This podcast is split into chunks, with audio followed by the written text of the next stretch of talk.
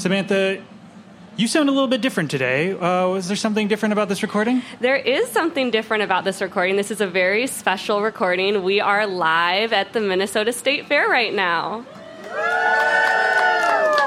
And this is uh, actually a very special state fair for you. This is your first state fair. This is my first ever state fair, and I'm from Oregon. We do not have anything like this out there, so I'm like very, very into the Minnesota State Fair. You have made it to another Friday, and Cube critics Aaron Woldeselassie and Samantha Matsumoto have viewing suggestions for your weekend.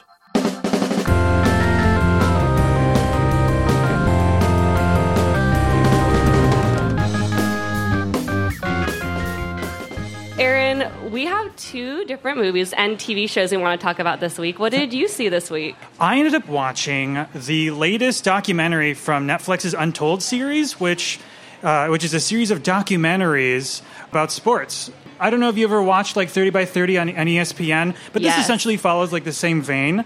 Um, this one is Operation Flagrant Foul. This tells the story of the 2007 scandal that rocked the NBA, where referee Tim Donaghy admitted to gambling on games that he was officiating.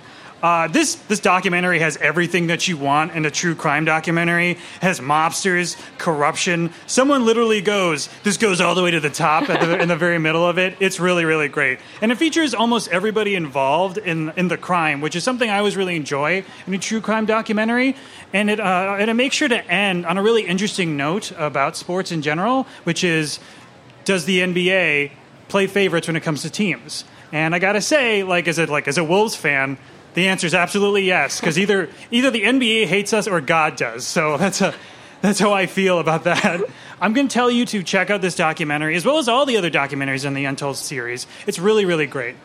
So, Aaron, on Cube Critics, we are really big fans of Taika Waititi. We talk about him all the time. Um, in just the past couple of weeks, we've reviewed a few different things by him. We, we reviewed Thor: Love and Thunder, Right. Our Flag Means Death a few Oh, months yeah. back, and then just last week you talked about the TV show What We Do in the Shadows.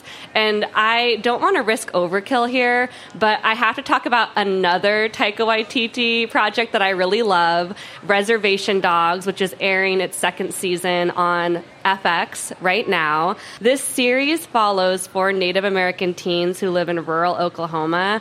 You know, I love TV and I watch a lot of it, but I can really say that Reservation Dogs, I think, is is kind of an extraordinary show. It's one of my favorite things I've seen in many years.